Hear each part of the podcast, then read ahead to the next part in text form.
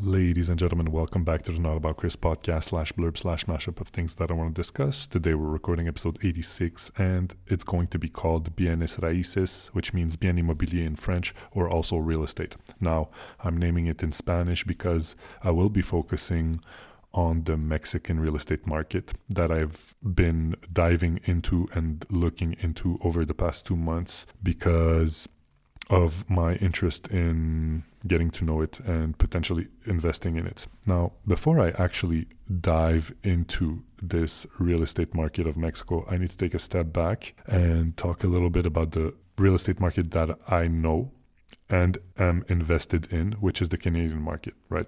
Where I basically was born and grew up. So, the real estate market in Canada uh, for the longest time has been a good market to invest in, in my opinion. You know, I've always preached about it. I've always told my friends, get in this market as soon as possible. Uh, now it's maybe a little bit too late, but when I was growing up, it was a good market for multiple reasons. One of it was it's a relatively low risk market. The second is that the return on investment is almost assured. And third, I think, and most importantly, it is a very regulated market. You know, it's a market owned by the banks, and the banks don't fuck around too much. So uh, all they care about is stealing your money via interest rates through mortgages, and all that makes this market pretty interesting. Okay, so in other words, construction is controlled and regulated. Construction licenses are limited and given to only a few contractors. So the supply of household is very limited. And actually, now more than ever in Canada, the supply of housing is super low in comparison to the demand. There's a high demand, not enough supply. So this is good for real estate investors. I mean, in in some way because if you buy a property, you can easily rent it, or if you buy a property and you want to sell it, you can easily sell it. There's like a million people who, who are looking into buying property. The only downside of this high demand, low supply is that when you do want to buy in the first place, it it's probably more expensive. Okay, but depending on your luck and timing and opportunities, you can get something at a good deal if you do a lot of searching. And also another advantage of investing in real estate in Canada is that especially for Canadians, locals, right? Uh, you have access to credit. Um, and we'll talk about that later on. But if you want to buy a half million dollar house in Canada, you can go to the bank and put 5, 10, 15, 20%, and they'll pass you the rest. And then you, that's how you buy your property. It's pretty much owned by the bank until you pay all of the principal plus the interest over usually a mortgage is what 25 years. So that's the Canadian market. Um, you know, as you already know, and if for the people who already know me, you know that I'm already invested. I was fortunate enough to buy my first property in my early 20s, early to mid 20s, and my second property in my late 20s. And, you know, as the years went by and as the pandemic hit, they increased in value. And uh, I was able to make quick profits, right? I, I, and I'm selling one of them now. Um, about to finalize one of the sales. So I'm liberating some cash. And my idea was to come to Mexico and use that cash to buy property. Now, let's talk about the Mexican real estate. It is black and white uh, in comparison to the Canadian market. Okay, so the thing about Mexican real estate market is that there's one driving factor that really affects it all, and that is the low labor cost. Okay, so what I'm trying to say here is that, say you're in Canada, or uh, let's say you're in Canada and you want to invest half a million dollars. First of all, half a million dollars in Canada doesn't get you shit. Okay, if you, if you want to invest half a million dollars in Canada, you'll buy a little property that looks like a hut with maybe one bathroom and one one bedroom and it's probably going to be in the middle of the woods 5 hours away from any city that's what you get for half a million dollars in Canada nowadays, unfortunately. I'm, I'm exaggerating a little bit, but that's how it is. Half a million dollar in Mexico, you can look for a house for half a million dollar in Mexico. You'll find some pretty nice houses, uh, but they'll probably be a little bit old. Okay, they'll be dated, but they will probably be in a good location, probably very central area of the city or something like that. So that's what you can probably get for half a million dollars. However, the people in Mexico do not do this. They do not really buy property that already exists. because of the low labor cost. So what you're gonna do with five hundred thousand dollars, or what a person in Mexico is going to do with half a million dollars is going to they're going to take that half a million dollars, they're going to buy land and they're going to build on it. Or they're just going to buy like a new construction property because that will end up costing less for one. You'll, they won't even spend that half a million. They'll spend what? Spend like 300,000, maybe 250 and they'll have some spare. And on top of this, they'll have a brand new house. So like brand new, no renovations needed. Like it's it's it's being built like for you kind of thing. So those are the circumstances here in this market. People don't buy already used, they buy new. And you know the market here is unregulated or far less regulated than the Canadian market. So they build like like crazy here. I was fortunate enough to have visited uh, new developments through a friend, and I saw how rampant the construction in Mexico is. You know, they don't stop. They just build, build, build, and sell.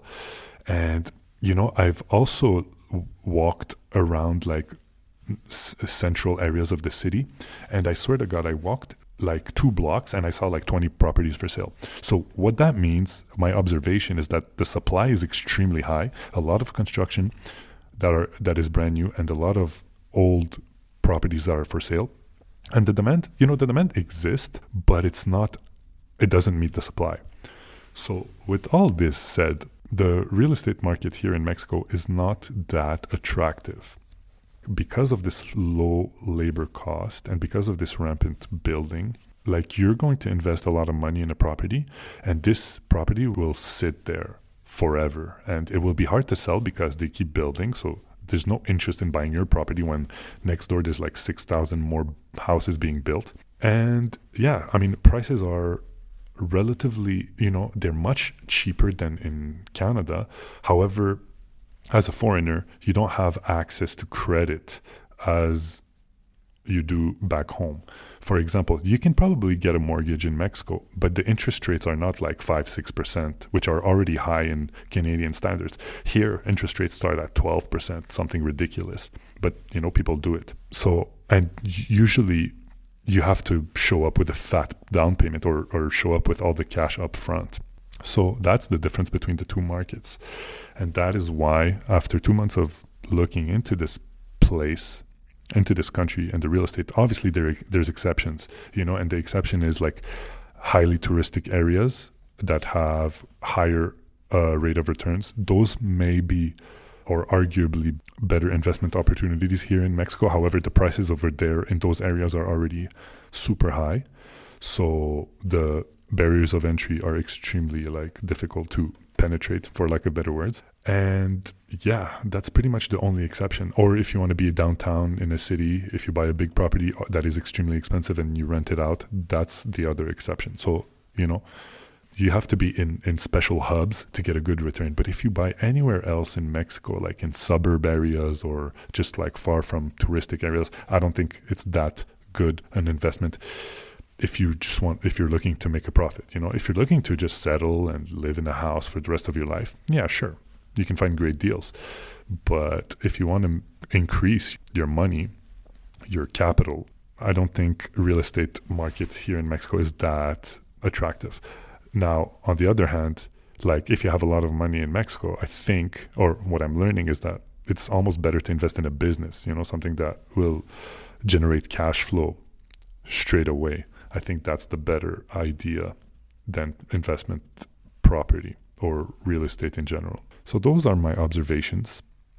Um, it's been interesting, you know, and, and to, to learn all of this, I um, I had to talk with a lot of people, and I want to shout them all out. Thank you for sharing your um, knowledge and wisdom about this, about your country, and uh, what you know about it. And also, there's another thing that I kind of skipped, but in Mexico, there are special rules, I guess, or there are laws that are there to protect locals. And I'm I'm specifically talking about more like beachfront areas or or properties that are in very like indigenous lands. You know, the government put in place rules and laws that make some territories almost very impossible to actually own personally. You know, you either have to go through a trust, which is fair, that's fine, or you have to kind of like go through a whole a judicial process